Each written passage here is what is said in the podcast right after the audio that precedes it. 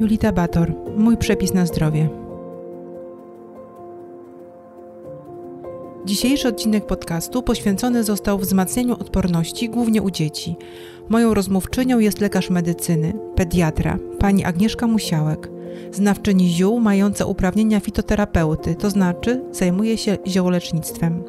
Miłośniczka zdrowej żywności, która stara się żyć zgodnie z zasadami idei Slow Life. Mamy jesień, pojawiły się pierwsze przymrozki. Y, jak możemy budować odporność y, naszą, ale przede wszystkim naszych dzieci, y, żeby uchronić się przed infekcjami, kiedy ten mm, sezon na grypę, na przeziębienie rozwinie się w pełni?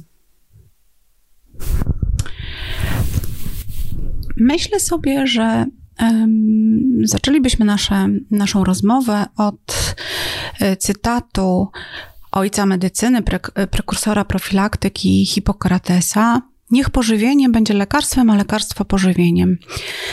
Zapominamy o tym, może też nie mamy na to czasu, że e, żywność, to co jemy, jest bardzo ważne. Nie jesteśmy w stanie zachować zdrowia, jeżeli nie dostarczymy naszemu organizmowi wszystkiego tego, co potrzebuje. Jest dobrze, bo coraz więcej mówi się o tym, że y, zwraca się uwagę na to, co jemy. Y, mówiąc o żywności, y, pamiętajmy, że najlepiej by było, gdyby była to żywność lokalna, czyli z okolic, w których mm, mieszkamy, do mniej więcej 100 kilometrów czyli kupowana na targu e, od e, osób, które znamy. Wiąże się to nie tylko z tym, że ograniczamy transport, tak? czyli ta żywność nie musi być konserwowana do tego transportu, ale również co istotne, to to, że mm, te warzywa czy y, owoce, które są hodowane mm, lokalnie, będą miały bakterie, do których jesteśmy, wirusy, grzyby, do których jesteśmy przyzwyczajeni, co też jest bardzo ważne dla naszego układu y, immunologicznego. Y, kolejną rzeczą, szczególnie u dzieci, które chodzą do przedszkoli, do szkół, to jest śniadanie. E, o tym śniadaniu ja bardzo często e, mówię rodzicom. E, nie możemy zapominać o tym pierwszym posiłku. I pamiętajmy, żeby to był taki posiłek, który da naszym dzieciom energię na następne godziny ich pracy, tak? Pracy, bo przedszkole też jest jakąś tam pracą dla naszych dzieci. Co im da energię? Mm, w śniadaniu pamiętajmy o tym, żeby to mm, nie, była, nie były puste kalorie, e, czyli takie popularne śniadanie typu płatki z mlekiem. E, myślę, że nie są najlepszym rozwiązaniem. Ja, A musli z mlekiem? Zależy jakie, tak? Jeżeli to są musli e, oparte na płatkach e, zbożowych, jeżeli są tam orzechy, jeżeli są tam nasiona, yy, suszone owoce, na pewno takie musli będzie bardzo dobrym rozwiązaniem. Pamiętajmy tylko jednak o tym, że mm, mleko jest mm, pożywieniem, które wychładza nasz organizm. Dlatego w, nie wiem, w krajach y, południowych bardzo dużo pije się mleka, pije się przetworów mlecznych, jogurtów i tak dalej, po to, żeby też się schłodzić.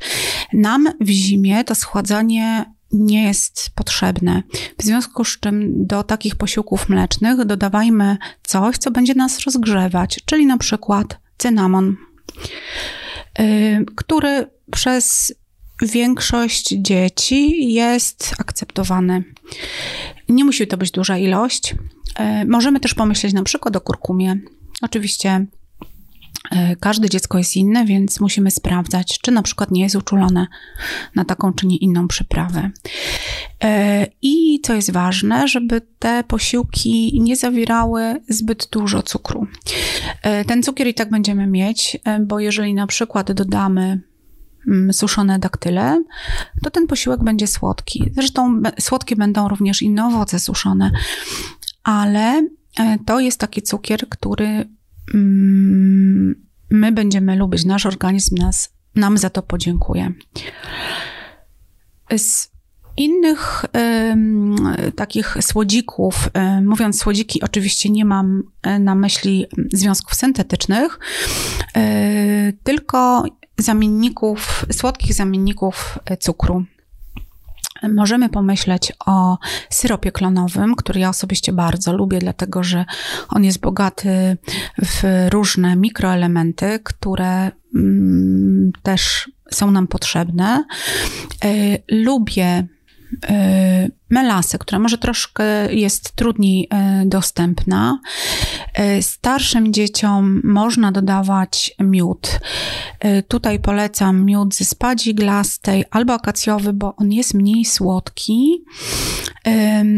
Tutaj jest obostrzenie, że właściwie mm, ten miód powinien mm, jest dostosowania u dzieci powyżej pierwszego roku życia ze względu na mm, możliwość, na zawartość potuliny w tym miodzie.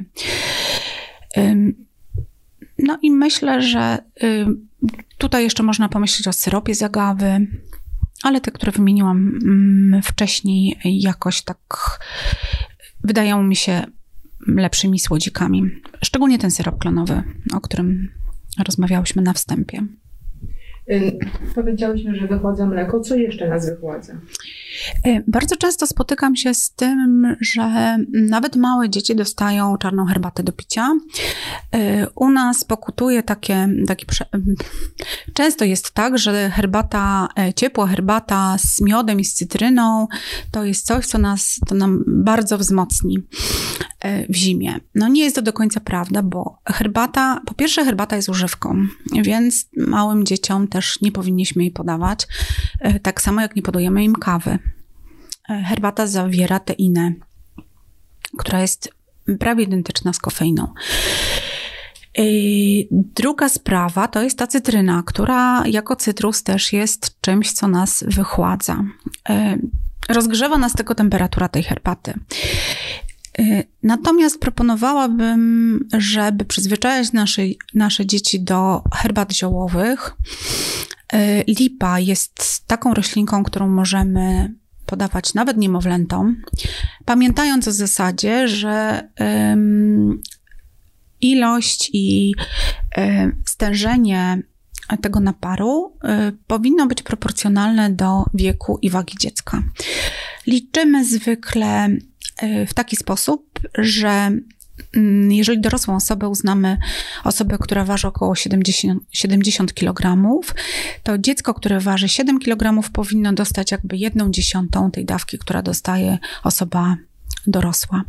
Najprościej jest, można to osiągnąć, dodając po łyżce nawet takiego naparu do napojów, które pije dziecko.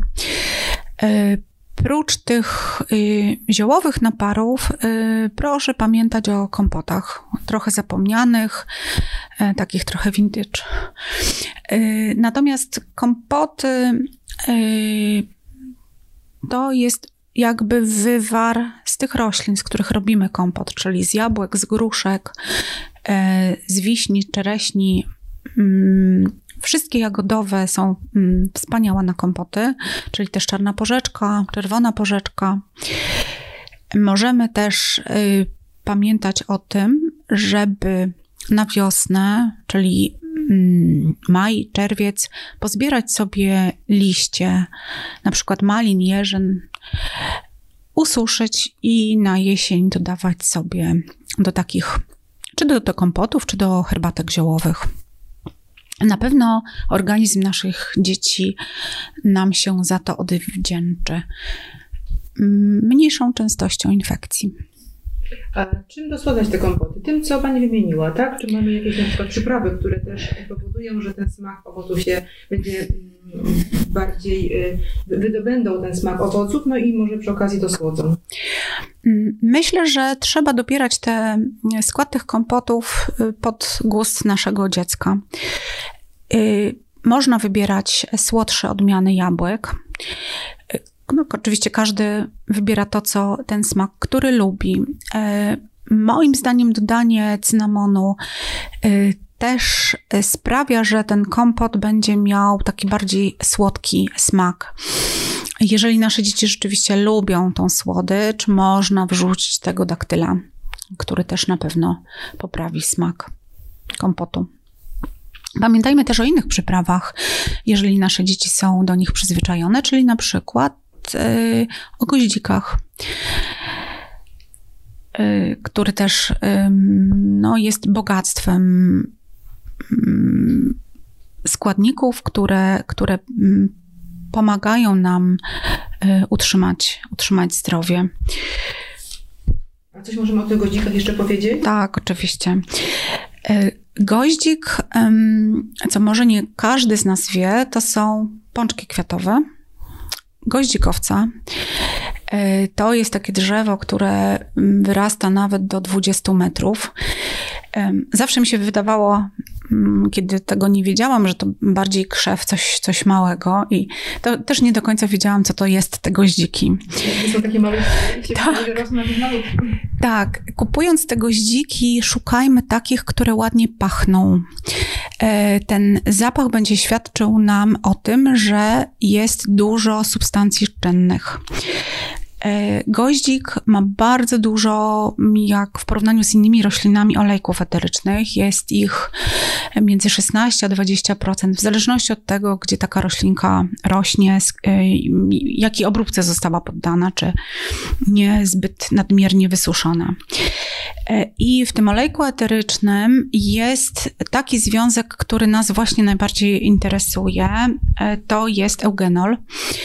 I w olejku jest go około między 70 a 90%, czyli też bardzo dużo. Mm, pozostałe procenty to są między innymi związki garbnikowe. I ten eugenol e, na pewno wszystkim nam będzie się kojarzył przede wszystkim z wizytą w gabinecie stomatologicznym, bo w wielu lekach stomatologicznych e, tego eugenolu się używa. Nie zawsze trzymanego z goździków, najczęściej w sposób syntetyczny w tej chwili. E, natomiast oczywiście nie zmienia to działania tego eugenolu. E, osoby, które kiedykolwiek um, przegryzły goździka, wiedzą, że taki dobry goździk ma działanie znieczulające. Ale oprócz tego działania, które jest łatwo dostrzegalne, ma działanie mm, przeciwzapalne, y, a także mm, ma działanie przeciwbakteryjne, przeciwwirusowe i przeciwgrzybicze. Oczywiście moc tego działania zależy od tego, w jaki sposób tego goździka użyjemy. Z najprostszy sposób y, to jest przygotowanie naparu. Y, u dorosłych taki napar przygotowuje się z jednej do dwóch łyżeczek goździków zmiażdżonych, najlepiej w moździerzu i zalanych szklanką wrzątku. I taki napar można sobie użyć na przykład do płukania jamy ustnej zamiast środków takich dostępnych na półce w aptece czy w drogerii. Syntetycznych. Tak.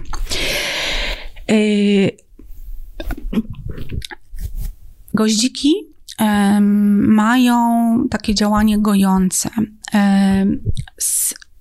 Kiedyś e, robiono bardzo dużo maści na maśle i znalazłam taki mm, przepis, którego akurat sama nie, nie testowałam, na maść zrobioną właśnie na maśle, gdzie dodaje się około 10% takiego olejku eterycznego goździkowego dobrej jakości.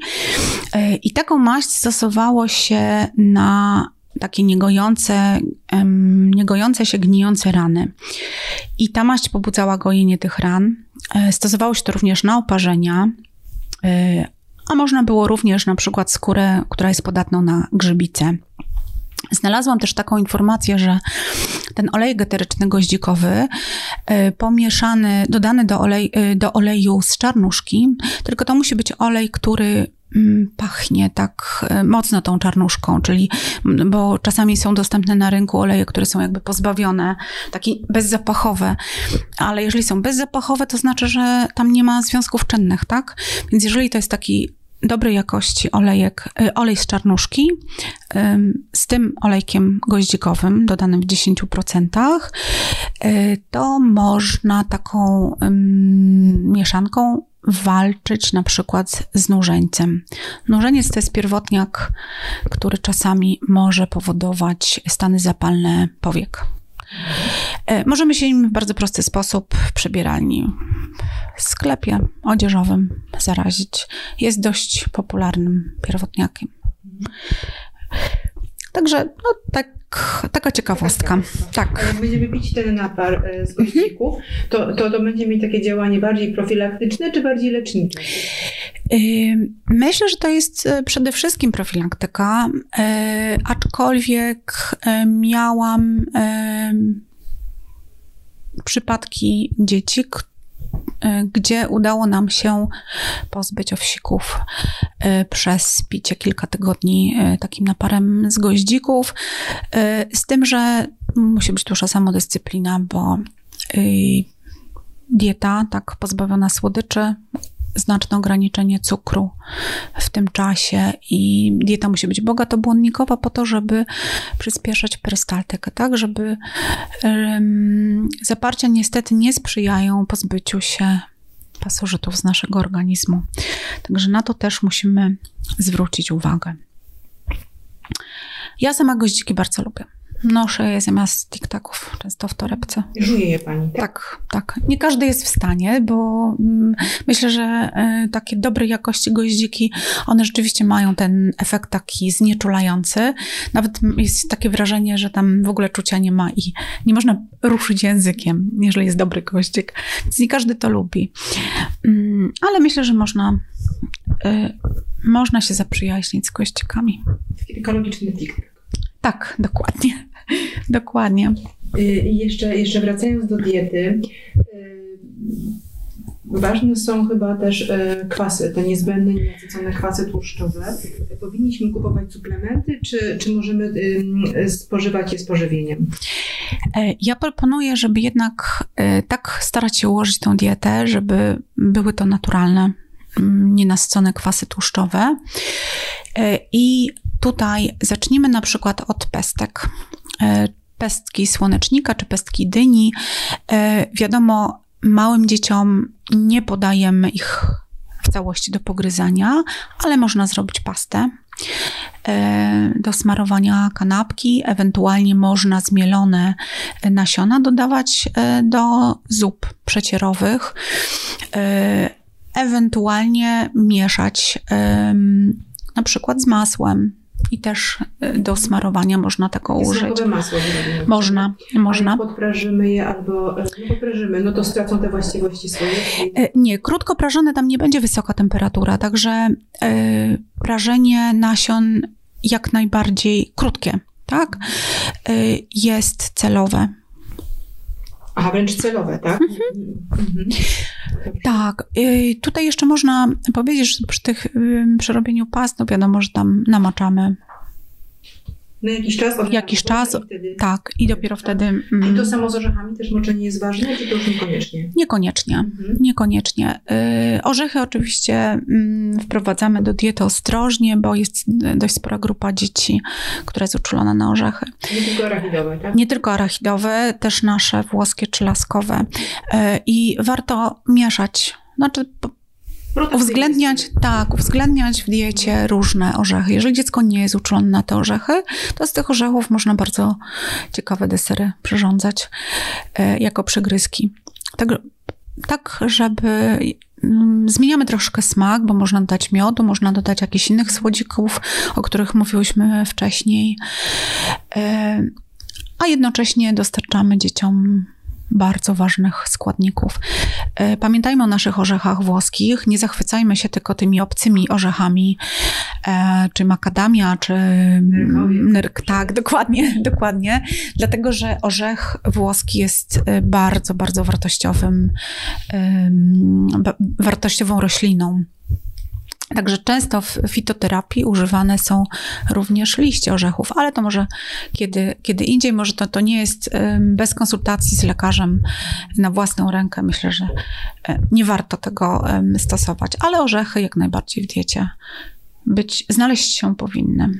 A co z witaminą D? Nie mamy w zimie. E, witamina, mieszkamy w, tak, mieszkamy na takiej szerokości geograficznej, że tą witaminę D3 musimy niestety suplementować. E, I to nie tylko, jak się wcześniej mówiło, dzieci do drugiego roku życia, ale wszyscy e, i młodzież, e, i dorośli, może z przerwą w lecie, jeżeli jeżeli się opalamy, e, tutaj warto nadmienić, że kremy z wysokimi filtrami też blokują tworzenie tej witaminy D3 w skórze, więc bezpieczniej mm, jest jednak suplementować ją cały rok.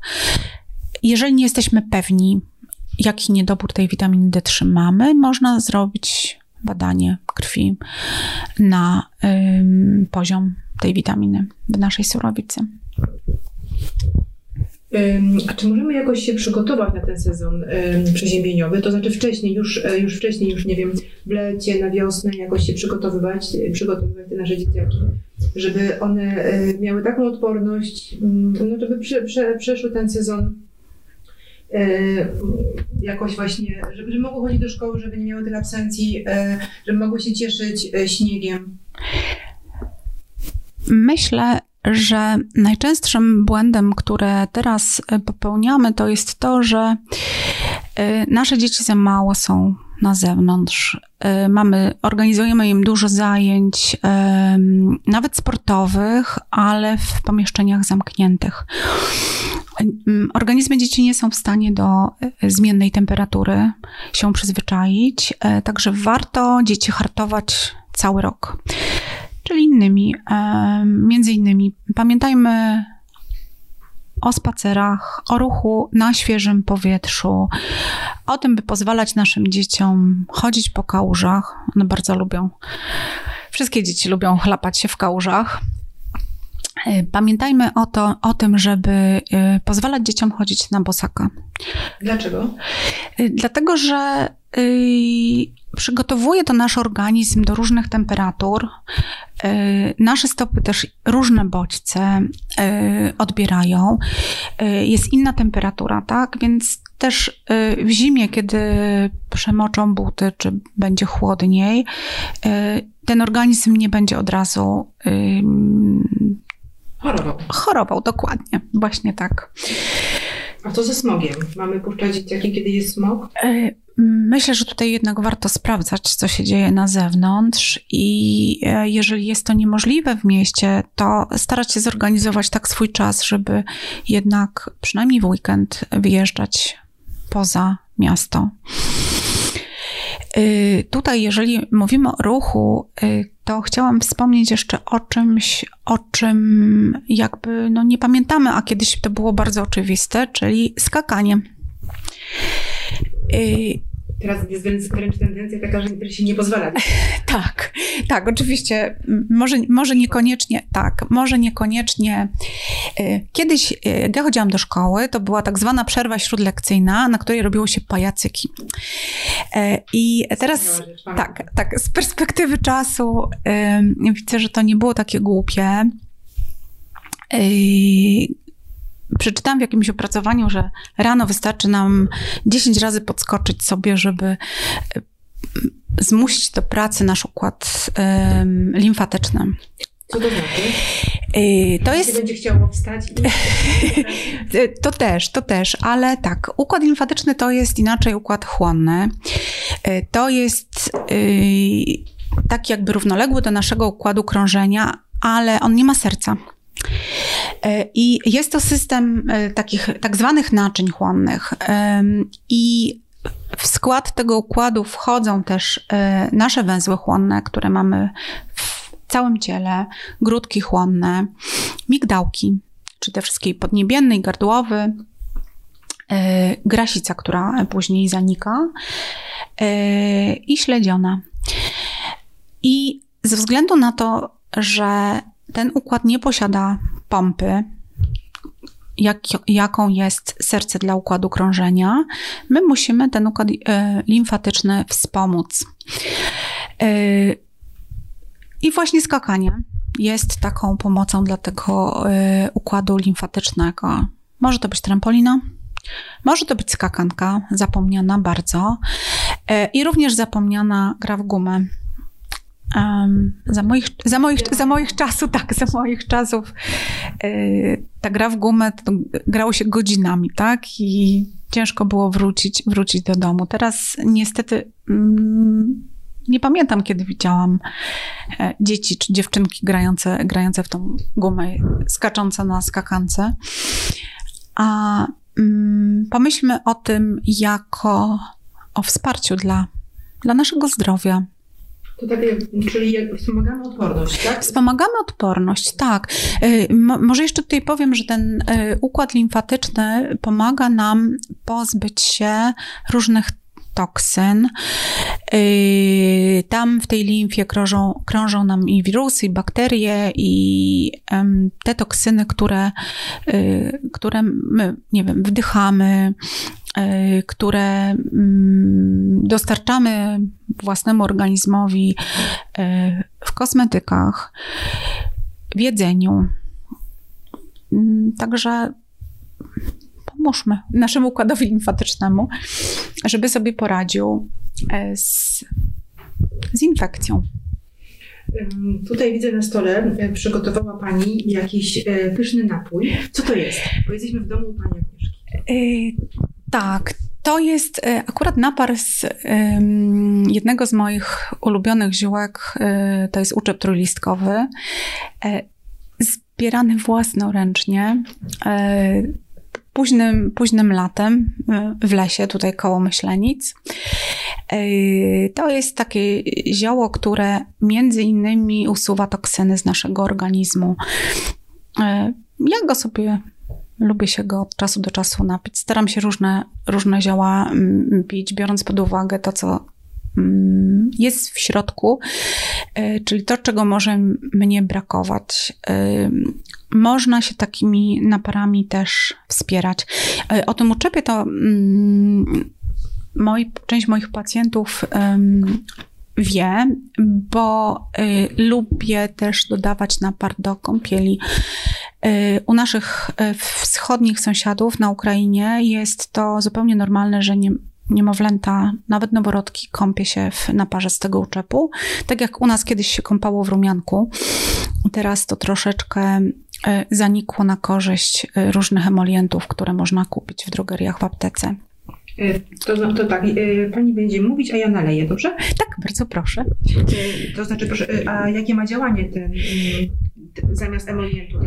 To znaczy tak, tutaj uczep do tych, uczep do kąpieli stosuje się bardzo często przy skórach jakichś atopowych, alergicznych. Można też sobie zrobić taki tak zwany macerat olejowy, czyli Olejem zalewamy sobie to zioło. E, maceruje się w zależności od tego, w jakich warunkach warto w kąpieli wodnej e, zmacerować mm, sobie to zioło i później e, tym olejkiem można jakieś tam zmiany skórne smarować. Oczywiście zawsze sprawdzamy, czy dziecko na daną roślinę jest nieuczulone.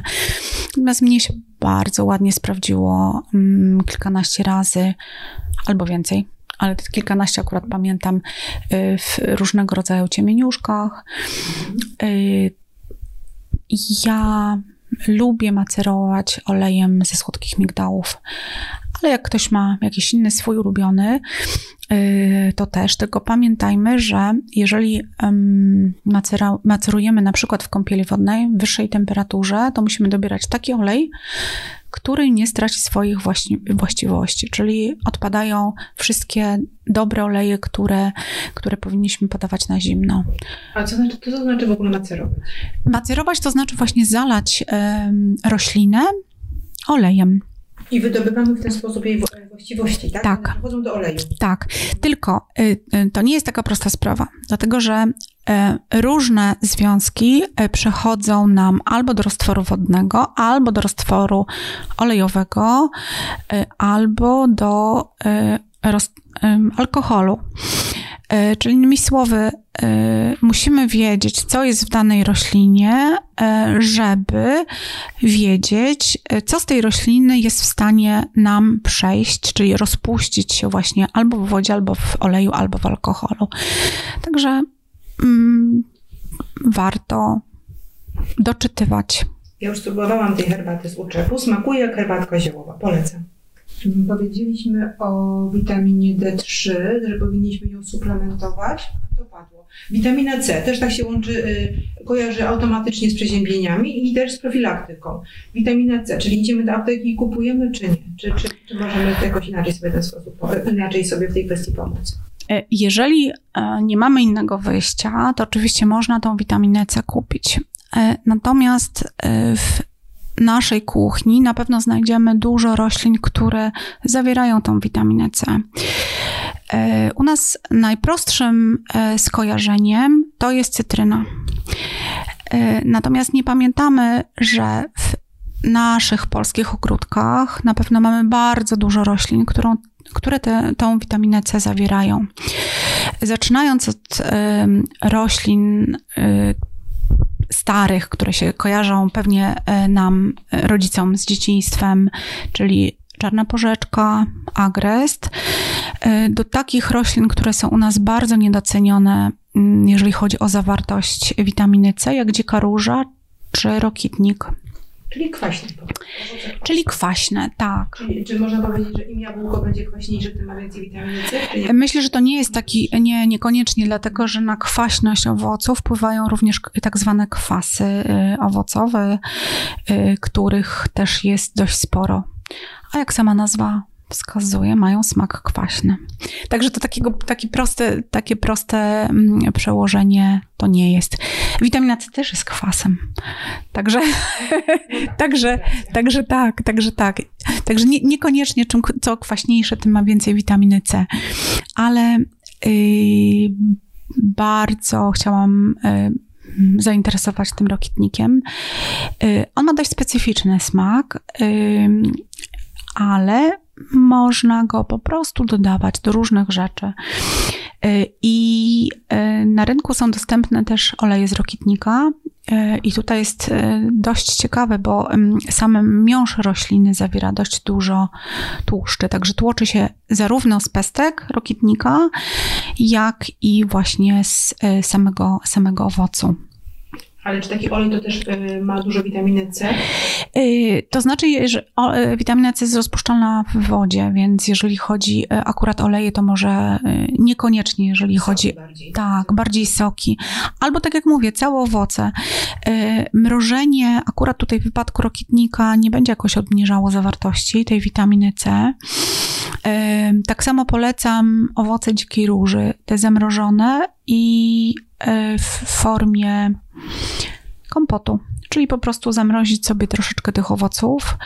E, nie rozcinamy, bo tam są takie włoski dość kujące, więc w całości dorzucamy kilka sztuk nawet, żeby, jeżeli dziecko bardzo nie lubi takiego smaku do y, owoców, wiadomo że, wiadomo, że gotowanie niszczy nam troszkę tej witaminy C, y, ale jednak nie całość. Koktajli możemy dodawać i wtedy nic się tam nie zniszczy. E, myślę sobie, że jeżeli chodzi o tą dziką różę, to nie bardzo. Rokitnik jak najbardziej, rokitnik jak najbardziej. E, I mm, to, że rokitnik, ta witamina C w rokitniku jest trwała. Y, można to nawet y, zaobserwować po tym, że przetwory z rokitnika nie, nie zmieniają koloru. Nie, nie zmieniają koloru. One zostają y, cały czas piękne, piękne pomarańczowe. To jest taki nasz polski superfood. Tak, tak, na pewno, na pewno. Bardzo, znaczy moim zdaniem bardzo niedoceniony. W ziołolecznictwie używa się też liści z tego rokitnika. Także bardzo polecam, żeby się zainteresować tą roślinką. skąd wziąć taką roślinkę? Coraz więcej osób hoduje, ma w ogródkach ten, tą roślinę. Minus jest taki, że to jest roślina, która jest rozdzielnopłciowa, w związku z czym jeden krzaczek nam nie starczy, żeby mieć owoce. I niektórzy się zniechęcają, dlatego że owocuje po najwcześniej dwóch latach. Natomiast myślę, że warto. To jest w ogóle roślina, która dużo na północy Polski rośnie, dlatego że lubi ziemie piaszczyste. Tutaj na południu może mniej, jest jej mniej, trudniej ją znaleźć. Natomiast jak podsypiemy w ogródku tro, trochę więcej gorszej ziemi, to myślę, że może tak, to nam urośnie, to nam urośnie. Także warto się zainteresować tą rośliną. Można szukać, bo y, też można zakupić w, w internecie i suszone, i y, ekstrakty z tego rokitnika. Kremy są dodatkiem rokitnika. Tak. Dla naszej cery, prawda? Opłacać nas będą. Tak, tak, na pewno. Możemy sobie sami jakieś tam miksturki w prosty sposób akurat z tego rokitnika zrobić. Y, też czasami ten olej rokitnikowy dodaje się do y, jakichś miksturek na trudno gojące się rany. Tylko tutaj przy tym rokitniku musimy pamiętać, że on barwi naszą skórę. Więc nie da. Tak, na żółto. Żółto-pomarańczowo. Y, I Oczywiście jednorazowa e, aplikacja nic nie zrobi naszej skórze, natomiast gdybyśmy chcieli to dłużej stosować, to nie może być tego więcej niż, nie powinno być więcej niż 10%. Także też warto, warto o tym pamiętać. Jak ktoś chce, to może to pić. E, z łyżeczki e, można dodawać do zup, do kremów. E,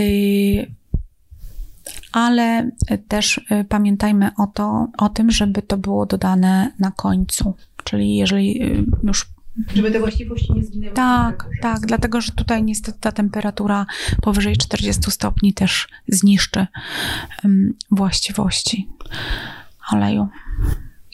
No to myślę, że temat e, je- jedzenia, picia e, omówiłyśmy. Może nam coś jeszcze w międzyczasie przyjdzie do głowy, to poruszymy. Mhm. E, I, I wiemy, że taką sprawą istotną, jeżeli chodzi o odporność, o chorowanie, jest stres. Czy możemy mieć jakiś wpływ na to, żeby się nie stresować i, i żeby się nasze dzieci nie stresowały, czyli żeby nie chorowały, albo mniej chorowały?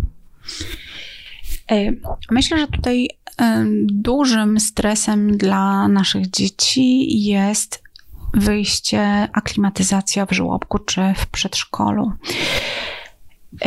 I tutaj powinniśmy zadbać, żeby to miejsce było jak najbardziej przyjazne naszym dzieciom, żeby poznały e, to miejsce wcześniej, mm, w miarę możliwości, e, żeby poznały dzieci, z którymi mm, będą przebywać wcześniej. To na pewno ułatwia zaprzyjaźnienie się z tym miejscem. Warto też o tym myśleć, żeby ten poranek y, nie był taki bardzo, bardzo w biegu, tylko tak zaplanować, żeby to dziecko miało czas na spokojne zjedzenie śniadania, y, ubranie się i wyjście do tego przedszkola. Ja mam świadomość tego, że często mm, robimy to wszystko w biegu, bo rodzice spieszą się do pracy, bo dziecko się nie chce ubierać, bo jest brzydka pogoda i y, tych, bo w ostatnim momencie coś nam się jeszcze przypomni, czegoś zapomnieliśmy. Dziecko chce skorzystać z toalety i robimy to wszystko w pędzie, zdenerwowaniu. Y, Natomiast miejmy świadomość tego, że to jest dodatkowy stres dla dziecka. Y, Ja przypominam o tym śniadaniu przed wejściem do przedszkola, bo dla mnie to jest naprawdę bardzo, bardzo istotne, żeby nasz organizm zaczął pracować, zanim się spotka z wirusami, z bakteriami w tym przedszkolu czy w żłobku. Czyli, czyli żeby nie obniżyć sobie odporności przez stres i żeby sobie, żeby, żeby zjeść rozgrzewające, energetyczne śniadanie. I wtedy jesteśmy Zabezpieczeni. przygotowani. Mhm. Ale załóżmy, że zrobiliśmy wszystko, co w naszej mocy, ale i tak złapaliśmy przeziębienie. Co możemy, jak możemy zareagować od razu, żeby zatrzymać to w zarodku, żeby to nam się nie rozwinęło? Myślę, że dobrym mm, rozwiązaniem jest jednak zostawienie tego dziecka w domu.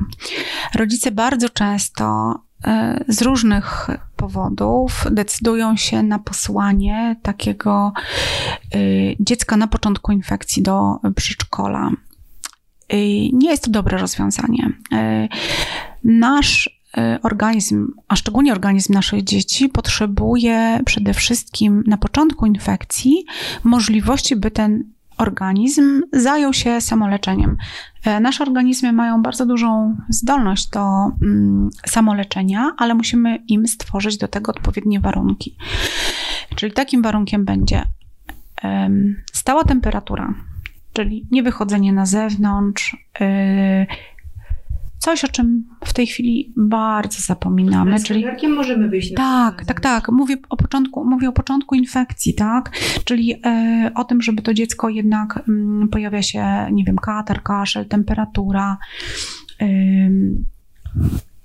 Bardzo rzadko teraz e, dzieci zostają w łóżkach. Jest to naprawdę coś niedoceniane w tej chwili. E, spotykam się często z tym, że, że, że dzieci, e, ze względu na to, że rodzice e, tłumaczą, że no jest trudność utrzymania tego dziecka w łóżku, decydujemy się na ubranie i pozwolenie temu dziecku, żeby sobie chodziło po domu. Natomiast to, co było kiedyś, nie wiem, czy pani pamięta ze swojego dzieciństwa, ja tak, nie było możliwości, żebym ja, jak byłam chora, żeby wyjść z tego łóżka. Y, byłam obłożona zabawkami, książkami. Ja bardzo mało chorowałam, ale faktycznie pamiętam taką, taką sytuację, że leżałam w łóżku. No to gdzie? Tak, tak, tak. Myślę, że y, jakoś o tym nie myślimy, natomiast też jest ważne, żeby utrzymać tą stałą temperaturę, y, żeby dziecko mogło odpocząć, żeby ten układ krążenia mógł odpocząć żeby pilnować tego, by dziecko było dobrze napojone, szczególnie to jest ważne przy podwyższonej temperaturze. Y, tutaj y, mówimy szczególnie o tych małych dzieciach. Y, budowa skóry u dzieci do trzeciego roku życia nie jest taka sama jak osoby, jak skóra osoby dorosłej. Ma mniej gruczołów potowych, jest inna grubość, jest większa trudność z termoregulacją czyli z utrzymaniem stałej temperatury. Y, I musimy pomóc dzieciom gorączkującym, aby tą gorączkę, y, aby opadła. Y, ja polecam, jeżeli nie ma żadnych przeciwwskazań pod postacią na przykład drgawek gorączkowych u dzieci, żeby jednak dopuścić do tego, żeby dzieci gorączkowały. Ta temperatura 38 38,5 to jest taka temperatura, której staramy się przynajmniej na początku infekcji nie zbijać. Podajemy środki przeciwgorączkowe przy temperaturze wyższej. Natomiast oczywiście dawki indywidualnie powinny być e, dobrane przez pediatrę prowadzącego dziecko. Natomiast my ze swojej strony też możemy coś zrobić, więc dajemy płyny dziecku. E, najbardziej tutaj polecane są właśnie herbatki ziołowe. Ciepłe czy zimne? E, let, można letnie podać. Można letnie podać jak najbardziej. Dodatkowo e, to też będzie obniżało tą temperaturę. I, i tutaj myślę, że mm, ziele mm, kwiat lipy, kwiatostan lipy będzie czymś, co nawet w okresie niemowlęcym można dzieciom podać też już od okresu niemowlęcego e, pod koniec tego pierwszego roku życia, jeżeli dziecko na mm, owoce pestkowe, czyli na maliny nie jest uczulone, można dodać do, tej, mm, do tego naparu z lipy soku malinowego. Będzie rozgrzewać, tak? E, też będzie ma, ma działanie napotne. E, kompoty te, o których e, rozmawialiśmy, czy jabłka, tutaj e, gruszki też są bardzo polecane. Grusza właśnie taka gotowana ma też e, takie działanie mm, przeciwinfekcyjne, przeciwbakteryjne, przeciwwirusowe, także też warto warto w taki sposób tą żywność traktować. A oprócz lipy co jeszcze możemy pić? Jakieś, są jeszcze jakieś zioła, które na początku infekcji możemy stosować? E, na pewno takim ziołem też jest rumianek, jeżeli dziecko nie jest na nie uczulone. Można mm, tak dość Ziołem, które ja sama lubię, to jest czarny bez. E, pamiętajmy jednak, że to nie jest e, roślinka dla niemowląt. E, wprowadzamy ją trochę później. W pierwszej kolejności kwiat czarnego bzu, a później jakieś przetwory z owoców. Ostatnio spotkałam się na rynku z takimi powidełkami robionymi właśnie z ekstraktów z różnych roślin e, pod kątem infekcji. E, nawet o tym nie wiedziałam, któraś z pacjentek z mam e, pokazała mi takie powidełka. W starych lekospisach powidełko to jest postać leku, z którą my się obecnie w ogóle nie spotkamy, nie spotykamy. A kiedyś to było. Były powidełka przygotowywane właśnie leki w takiej postaci dla Czyli dzieci. Tak jakby drzemy, tak? tak jakby drzemy, tak, tak jakby drzemy, tylko yy, troszkę inna konsystencja, może trochę rzadsza. Czyli zbliżona bardziej do powideł, powideł śliwkowych, bo to, tak, taki najlepszy, prawda, najlepszy, najlepszy odnośnik. Także ten czarny bez, szczególnie owoc, ma działanie silne przeciwwirusowe. Y, nawet, nawet y, może być zastosowany sok z czarnego bzu w infekcji grypowej, tylko wtedy podajemy go na początku infekcji co pół godziny.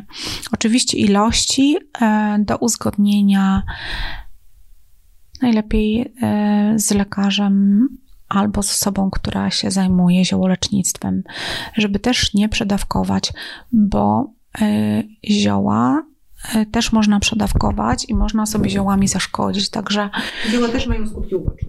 E, tak, e, niektóre zioła będą e, można w mniejszej ilości, niektóre w większej ilości, e, także Zioła też mogą być trucizną, więc musimy naprawdę bardzo, bardzo uważać i stosować tylko te zioła, które znamy e, i w dawkach bezpiecznych. Mm, wracamy do domu, przewiało nas, co możemy zrobić, jakieś takie e, pogotowie domowe, żeby nie dopuścić do tej infekcji. No już wiemy o ziołach, wiemy, że mamy się wypocić, wiemy, że mamy um, sok malinowy napotny. Coś jeszcze możemy zrobić? E, tak. Dziecko wraca z przedszkola e, wychłodzone, z, często z przemoczonymi butami. E, myślę, że. A tak, nie, nie chodziło na bosa kablecie? A nie chodziło na bosa. Tak. Myślę, że pomyślmy o takich kąpielach rozgrzewających. Mogą być to albo kąpiele stóp i z dodatkiem soli. Myślę, że z takich naszych to tutaj warto pomyśleć o soli kłotawskiej, która jest mocno mm, zapomniana ale zwykła e, sól e, też będzie rozwiązaniem. Tak, tak, tak, tak. I tutaj warto pamiętać, żeby nie przesadzić z tą ilością soli. E, zwykle w zaleceniach mówimy o stężeniu 1,5 do 3%. Warto zaczynać od tych mniejszych stężeń. Jeżeli nam jest ciężko wyliczyć, to, e, to 1,5% to jest taka łyżka stołowa mniej więcej e, na litr wody. Czyli w zależności od tego, ile do tej miseczki do moczenia stóp e, wlejemy tej wody, tyle sypiemy soli. Ale każda ilość. W tej, soli, w tej sytuacji. Tutaj, znaczy warto też oczywiście pamiętać, że ta woda powinna być ciepła tak? Nie gorąca czy nie zimna? Yy, dobrze ciepła, dobrze, ciepła. Yy, dziecko do gorącej, tak, dziecko do gorącej, tak, dziecko do gorącej wody, yy, tak, nóżek nie włoży. Jeżeli oczywiście nie wchodzi w grę moczenie stóp, bo nie każde dziecko będzie chciało, to można zrobić kąpiel. Ja bardzo lubię tutaj na początku infekcji macierzankę. Napar z macierzanki dodajemy do tej kąpieli Oczywiście ilość y, tego naparu zależy od tego, ile mamy, jaką dużą wannę mamy. Y, Także mm, zwykle wystarczy 4-5 łyżek zaparzyć. Mm, przez pół godziny parzymy pod przykryciem. Wlewamy potem do wanny. Takie uczucie rzeczywiście ciepła, e, potem rozgrzania, czyli ten, ta krew dopływa nam wszędzie. Czyli z tą krwią dopływają nam również krwinki białe i pomagają walczyć, walczyć z infekcją. Warto dziecku potem jeszcze skarpetki ubrać, chociaż nie każde dzieci, wiem, chcą spać w tych skarpetkach. Ale na pewno po takiej kąpieli trzeba od razu do łóżka. Mhm. Żeby się dalej wygrzewało. Tak. Jeszcze mam takie pytanie. Ja mam taki sposób na, e, na walkę z infekcją. Jak ktoś mnie bierze, i też stosuję kąpiel, rozgrzewam się, ale następnego dnia muszę wyjść, biorę ze sobą termos z ciepłą herbatą. Są to zioła. Czy mam się bać, y, że te zioła mnie za bardzo rozgrzeją wtedy i mnie przewieje? Czy, czy taka lipa na? Y, myślę, że lipa nie, ale inne zioła tutaj myślałabym bardziej o takich rozgrzewających już typowo e, ziołach, jak na przykład imbir. I wszystko to, co nam zbyt mocno rozszerzy naczynia krwionośne skórne, a będzie zimno, no może niestety może nam zaszkodzić. Także tutaj bym z tym też bardzo uważała. Znaczy, oczywiście to nie, nie możemy powiedzieć tak, że nie wolno pić herbaty z imbirem, jak jesteś gdzieś na zewnątrz, bo to wszystko zależy, ale po prostu musimy myśleć. Mhm. Być ostrożnym. Y, czy możemy w warunkach domowych sprawdzić, y, czy dziecko ma infekcję bakteryjną, czy ma wirusową, czyli czy jest konieczność podania antybiotyku? Oczywiście zawsze takie rzeczy konsultujemy z lekarzem. Natomiast y, pojawiły się na rynku w aptekach takie szybkie testy CRP. Y, CRP to jest y, taka, taki związek, który tworzy się w naszej krwi wtedy, kiedy mamy stan zapalny. I zwykle ten stan zapalny jest dużo wyższy przy infekcjach bakteryjnych niż przy infekcjach wirusowych. Oczywiście to nie jest taka prosta zależność, więc y, za każdym razem należy to skonsultować y, z lekarzem prowadzącym. Y, niemniej jednak, jeżeli rodzic ma jakby utrudniony kontakt z tym lekarzem, warto sobie taki test zrobić. On wygląda trochę jak test ciążowy, tylko że pobieramy mm, krople krwi. Tam jest taki zestaw, warto najpierw tą instrukcję przeczytać, jak tą kroplę krwi pobrać, gdzie wlać, e, żeby ten wynik prawidłowy otrzymać.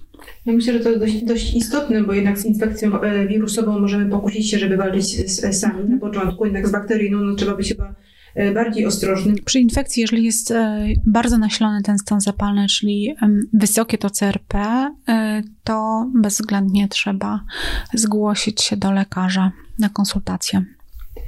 Nie przyjmuje Pani jako pediatra w przychodni, jeździ Pani po domach i, i tam Pani konsultuje i bada pacjentów. I tutaj moje takie pytanie, bo, bo ja uważam, że to jest fantastyczne, że pacjent dużo bardziej skorzysta, jeżeli Pani jest na wizycie domowej, bo Pani wtedy widzi, widzi jego otoczenie, widzi Pani nawet to, co on je, widzi Pani, w jakich warunkach żyje, widzi Pani jakieś potencjalne zagrożenia nawet. Czy faktycznie tak jest, że wtedy Pani może bardziej pomóc temu pacjentowi, bo widzi Pani takie szersze spektrum Pani ma? Mm, to prawda. Przede wszystkim tutaj to, y, o czym Pani wspomniała, czyli y, jedzenie. Y, zwykle mm, czasami tak jest, że chcielibyśmy ukryć niektóre nasze nawyki żywieniowe, szczególnie. Natomiast y, można, można zaobserwować, bo w domu wiadomo, dziecko coś je. E, często się zdarza tak, że, że widzę, że jestem zachwycona, przechodzę do domu, widzę, że y, podwieczorek, na tym podwieczorku pokrojone same warzywa.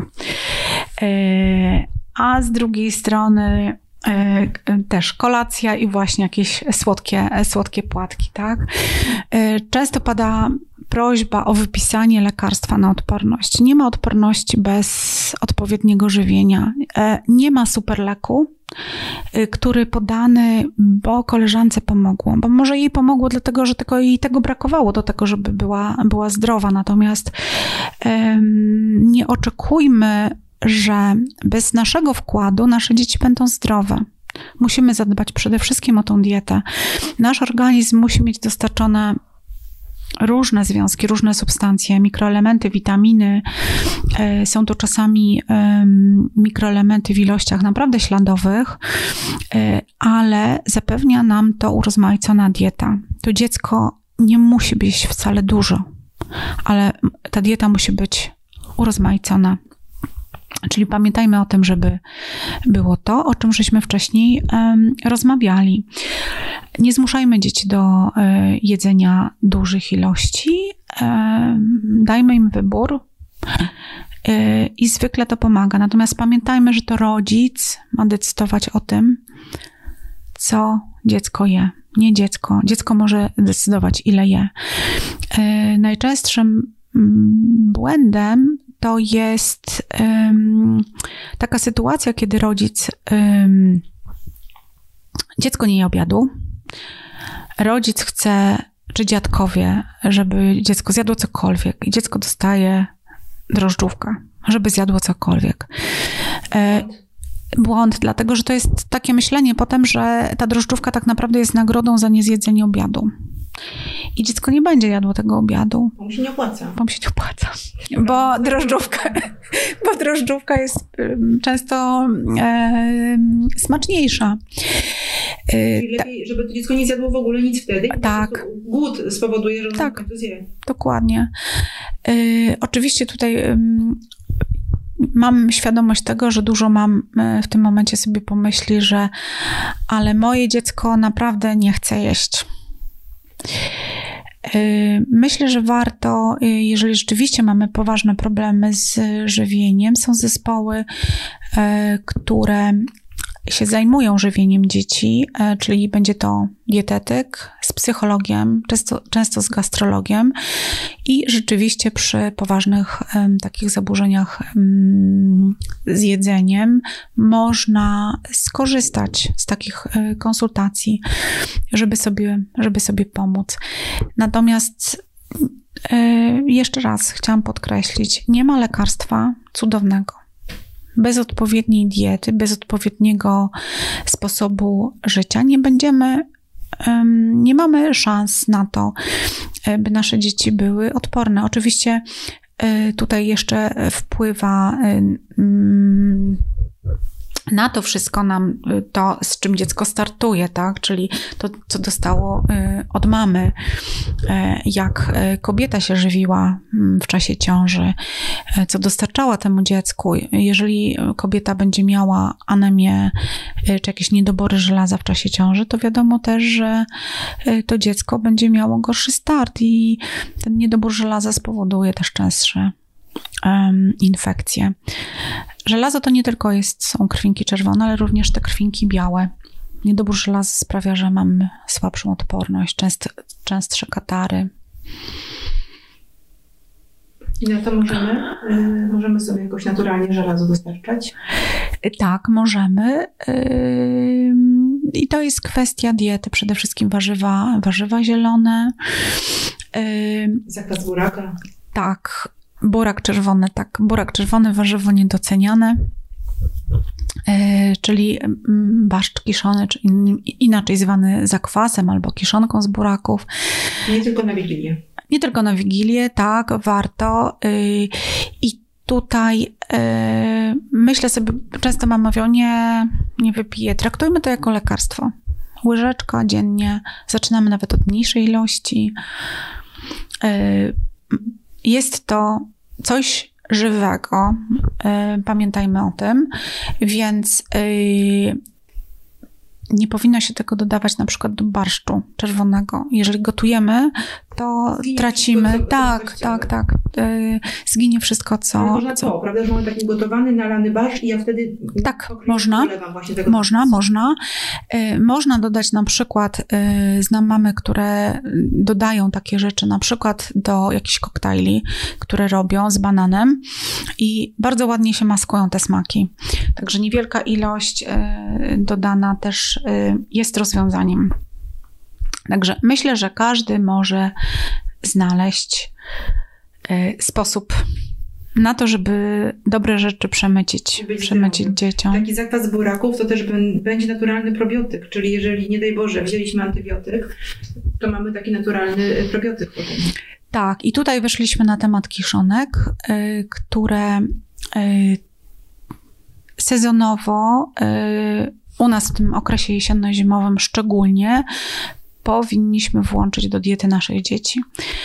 Y, Tak naprawdę kisić możemy wszystko, tylko nietypowego możemy co nie- nietypowego. Wszystkie warzywa nadają się tak naprawdę do kiszenia, więc y, można ukisić prócz typowo buraków kapusty, do czego jesteśmy przyzwyczajeni. y, Ogórków oczywiście. Ogórków, tak, oczywiście. Jak, jakżeż mogłam zapomnieć. Y, To bardzo smaczne, smaczne są kiszone rzodkiewki, rzepa mm, biała. Przechowuje, czy to jest tak jak z ogórkami małosolnymi? Od- Kisimy i od razu jemy. To zależy od, zależy od warzywa i zależy, co chcemy osiągnąć. Y, Większość warzyw, na przykład cukinia, raczej szybko jest do zjedzenia, czy na przykład dynię, jak sobie ukisimy, y, czy owoce, nie wiem, gruszki, jabłka też można ukisić. Y, Natomiast to wszystko zależy od tego, co kto lubi. A Także to jest bardziej od smaków, tak. Y, Na szczęście jest bardzo dużo dostępnych różnych przepisów w internecie, książek ciekawych. Y, Są organizowane również jakieś y, zjazdy, zloty, festiwale, które uczą jak można to zrobić. Dużo jest zorganizowanych warsztatów. Myślę, że Każdy z nas może, e, może skorzystać i się tego nauczyć, a naprawdę nie jest to trudne. Nie jest to trudne. A z drugiej strony, e, teraz możemy się wpisać w, w modę e, zero waste, czyli em, jeżeli przetworzymy, nie mar- e, jeżeli przetworzymy, to mniejsza szansa na to, że zmarnujemy tą żywność.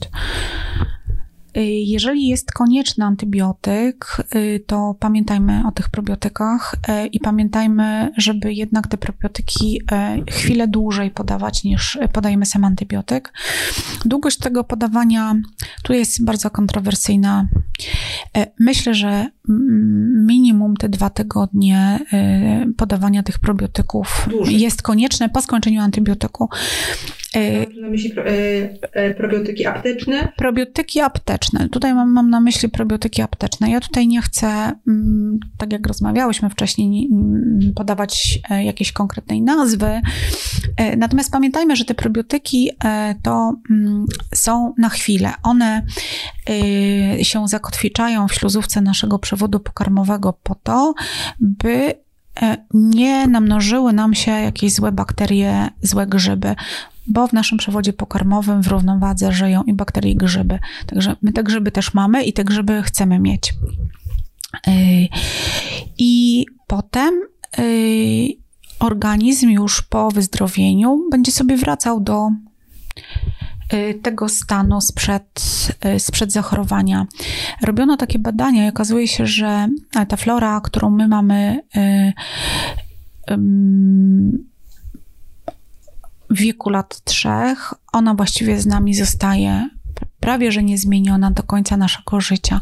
Także tutaj jest bardzo ważne to, co my jemy W dzieciństwie. w dzieciństwie. Dzieci. Tak, co dajemy naszym dzieciom, bo y, w ten sposób zapewniamy im zdrowie na przyszłość. Teraz coraz więcej się mówi na temat y, tego, że zdrowie przewodu pokarmowego to jest podstawa naszego zdrowia, także pamiętajmy o tym.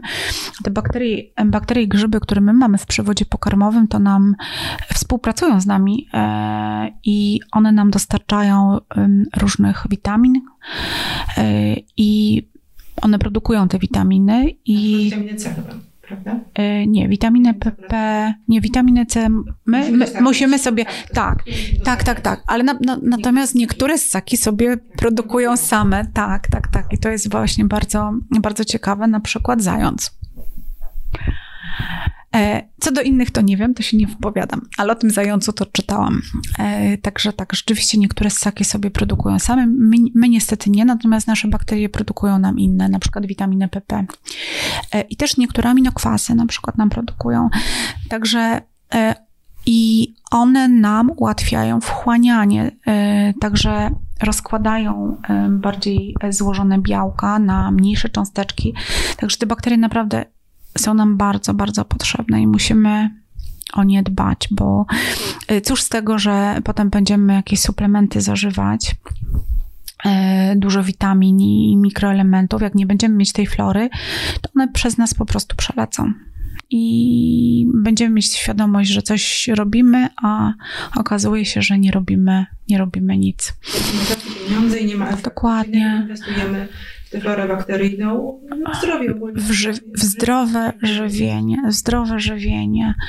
Yy, bardzo namawiam wszystkich, żeby jednak zwracać uwagę na to, co jemy, z jakiego źródła to jemy yy, i żeby to była żywność jak najmniej przetworzona i czytajmy składy.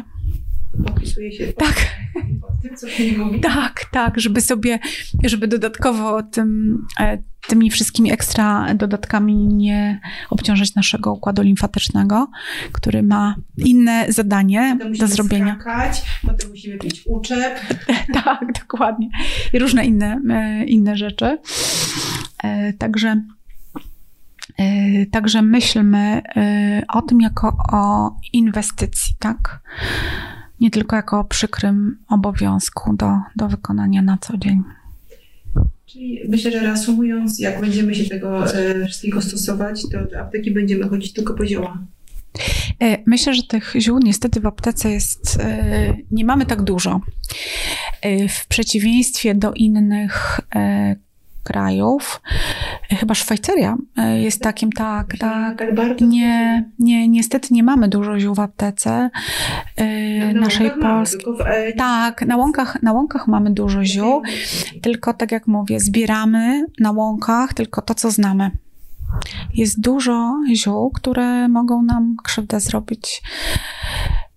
Naprawdę, można się otruć na śmierć niektórymi ziołami. kupić właśnie siebie Tak, tak. Albo kupujemy od kogoś, kto y, sprawdzonego, y, kto wie, wiemy, że się zna. Od obcej osoby też ziół nie kupujemy, bo nigdy nie wiadomo, co w tych mieszankach jest.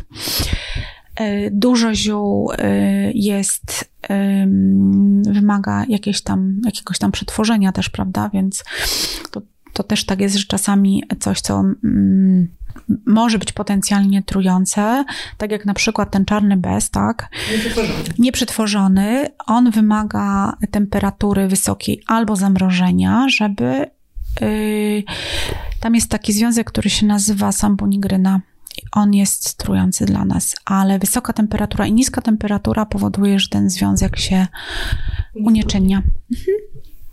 Także pamiętajmy, że y, to, że na rynku jest sok z czarnego bzu, to nie znaczy, że możemy podejść sobie do drzewka i I zjeść tych owoców i zjeść tych owoców. tak, Zrobić sobie możemy. Tak, tak, tak. Ale na przykład na zimno y, tłoczony te, ten sok akurat z czarnego bzu być nie może. Nie ma. Nie, nie, nie jest dostępny. Nikt nie wpadł na ten pomysł. Mm, mam nadzieję. Mam nadzieję, że nikt nie wpadł na taki pomysł. Bardzo dziękuję Pani za rozmowę. Myślę, że dzięki tym radom nie straszne nam będą wirusy, bakterie, niskie temperatury czy pluchy. Czego sobie Państwu życzę. Po rozmowie z panią doktor skojarzyłam, że mój syn przez kilka miesięcy w roku chodzi na bosaka, ponieważ nie lubi skarpetek ani wszelakiego obuwia. Nie pamiętam, kiedy ostatnio był przeziębiony. Prawdopodobnie zadziałał tutaj mechanizm opisany przez panią doktor, mechanizm wzmacniający odporność. Od nagrania tego odcinka do jego emisji minęło kilka dni, a ja miałam w tym czasie okazję wypróbować działanie zaprezentowanych w odcinku metod. Po kilkugodzinnej grze terenowej moja córka wróciła do domu przemarznięta do szpiku kości. Nalałam jej do wanny ciepłej wody, dodałam naparu z macierzanki, do picia dałam jej rozgrzewającą herbatkę z lipy, czarnego bzu i goździków i zarządziłam odmarsz do łóżka. Trochę się bałam, co będzie rano, ale na szczęście moja córka wstała zdrowa. Po raz kolejny przekonałam się, że zioła mają moc.